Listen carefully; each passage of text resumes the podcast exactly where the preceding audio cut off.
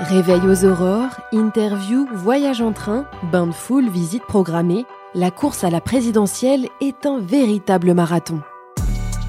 Entre sommeil, alimentation et sport, les candidats savent qu'il faut être en forme pour se présenter à l'élection présidentielle et chacun a sa propre technique pour tenir tout au long de la campagne. Pour être très en forme, il faut que je me lève euh, aux aurores et que je me couche avec les poules. Ce qui compte, c'est pas tellement d'ailleurs ce que vous ressentez vous-même ou le nombre de kilos que vous perdez, c'est l'image que vous donnez. Le meilleur moment de la journée, c'est de 5h du matin à 7h du matin.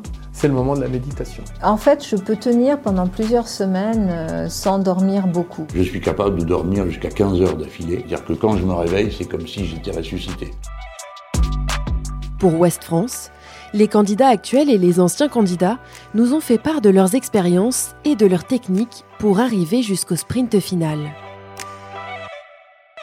Le marathon présidentiel, une série de podcasts à découvrir sur le mur des podcasts de Ouest France, prolongation et sur toutes les plateformes de streaming.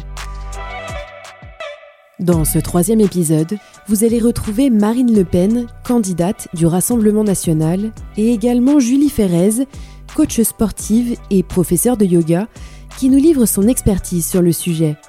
Elle fut notamment l'entraîneur privé de Nicolas Sarkozy durant une partie de son quinquennat de président de la République.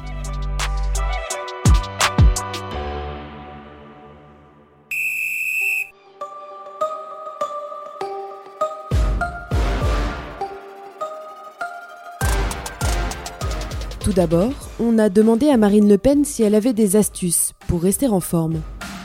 Alors d'abord, le premier truc, euh, c'est de s'accorder des espaces, euh, même s'ils sont minimes, d'apaisement. moi, mes espaces d'apaisement, mes espaces d'apaisement, ils ont un nom, ils s'appellent les enfants, euh, les animaux et le jardin. C'est-à-dire qu'à un moment donné, il faut être capable de décrocher, parce que sinon, on est dans la tête dans le guidon en permanence, et c'est mauvais non pas pour le corps, mais pour l'esprit. Or, je crois beaucoup, moi, à la, puissance de l'esprit sur le corps.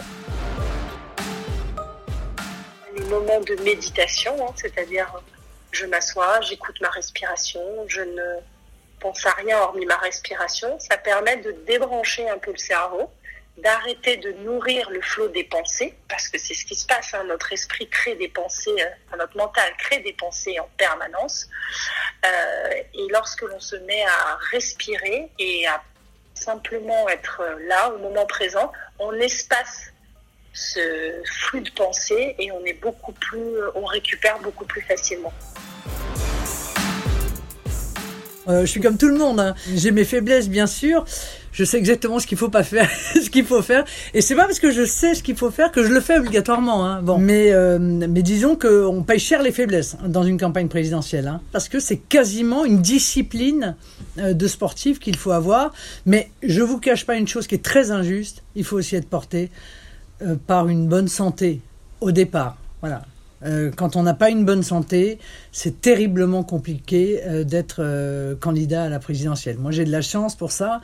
je suis un peu fait de granit, du granit breton, donc ça, facilite les choses, dirons-nous. effectivement, c'est très bien s'ils ont un, bon physique, s'ils tiennent la route pendant pendant cette campagne, mais néanmoins, je suis pas sûre qu'une fois que le truc soit passé, qu'ils soient aussi euh, frais que comme les gardons quoi. Je pense que malgré tout il y a une fatigue qui se fait ressentir, que euh, quand on est dedans il y a l'adrénaline, on lâche rien, le système nerveux est là, prend le dessus, mais enfin le politicien n'est pas un surhomme. Moi, euh, pour être très en forme, il faut que je me lève euh, aux aurores et que je me couche avec les poules. Bon, c'est pas toujours possible dans une campagne présidentielle, mais à chaque fois que je le peux, euh, je le fais. Je dors 6 heures, 6 heures, 7 heures grand maximum quand vraiment c'est des grands jours. Mais je me couche tôt, moi. Je me réveille spontanément entre 5 et 6, donc euh, il est rare que je sois obligé de me réveiller avant ça. Ça peut arriver, hein, mais c'est quand même relativement rare. Donc j'ai, en règle générale, pas besoin de mettre un réveil. Je suis vraiment une lève-tôt. Et c'est très agréable d'ailleurs parce que ça permet de commencer la journée dans un moment de calme où là, pour le coup, vous n'avez pas beaucoup de coups de téléphone. je vous le confirme. Euh, et euh, voilà, faire la revue de presse, savoir comment démarre la, journée, quelle est l'actualité du jour, et le faire relativement sereinement. Est-ce que se lever tôt est une bonne chose on a toujours, enfin, vous connaissez ce dicton, hein, la journée appartient à ceux qui se lèvent tôt.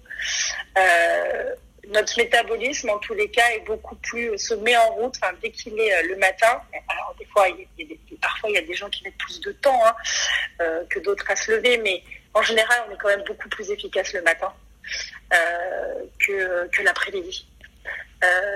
donc c'est vrai que le fait de se lever tôt, ça permet, ça peut être fastidieux au démarrage parce que, bah, parce surtout l'hiver, hein, quand il fait nuit, que c'est compliqué, etc.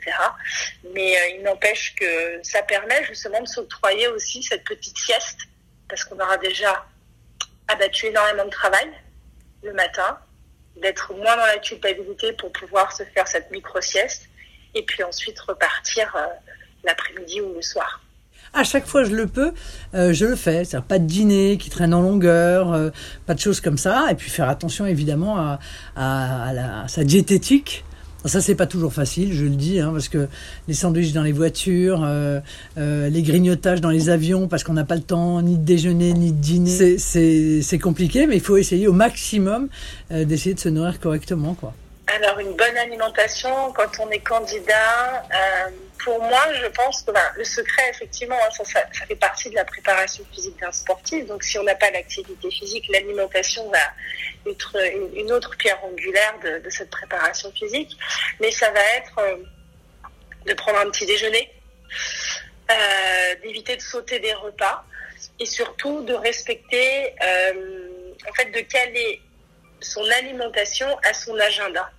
C'est-à-dire que si par exemple l'heure du déjeuner va être décalée parce qu'il y a un meeting et que la personne va parler beaucoup, euh, eh bien il va falloir qu'elle mange un petit peu en même euh, pour ne pas se retrouver sans énergie lorsqu'elle va euh, lorsqu'elle va aller en meeting.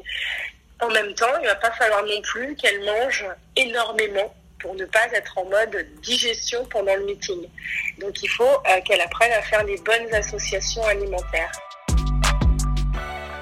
Réellement, j'ai mis 20 ans à apprendre à, couper, à ne pas se laisser euh, euh, bouffer, parfois par des sujets en réalité qu'on considère comme extrêmement importants, mais qui peuvent parfaitement être réglés le lendemain matin et qui s'avèrent être subalternes. Donc être capable de déterminer ce qui est vraiment urgent et ce qui euh, est urgent de demain matin, euh, je pense que c'est l'expérience qui vous donne ça.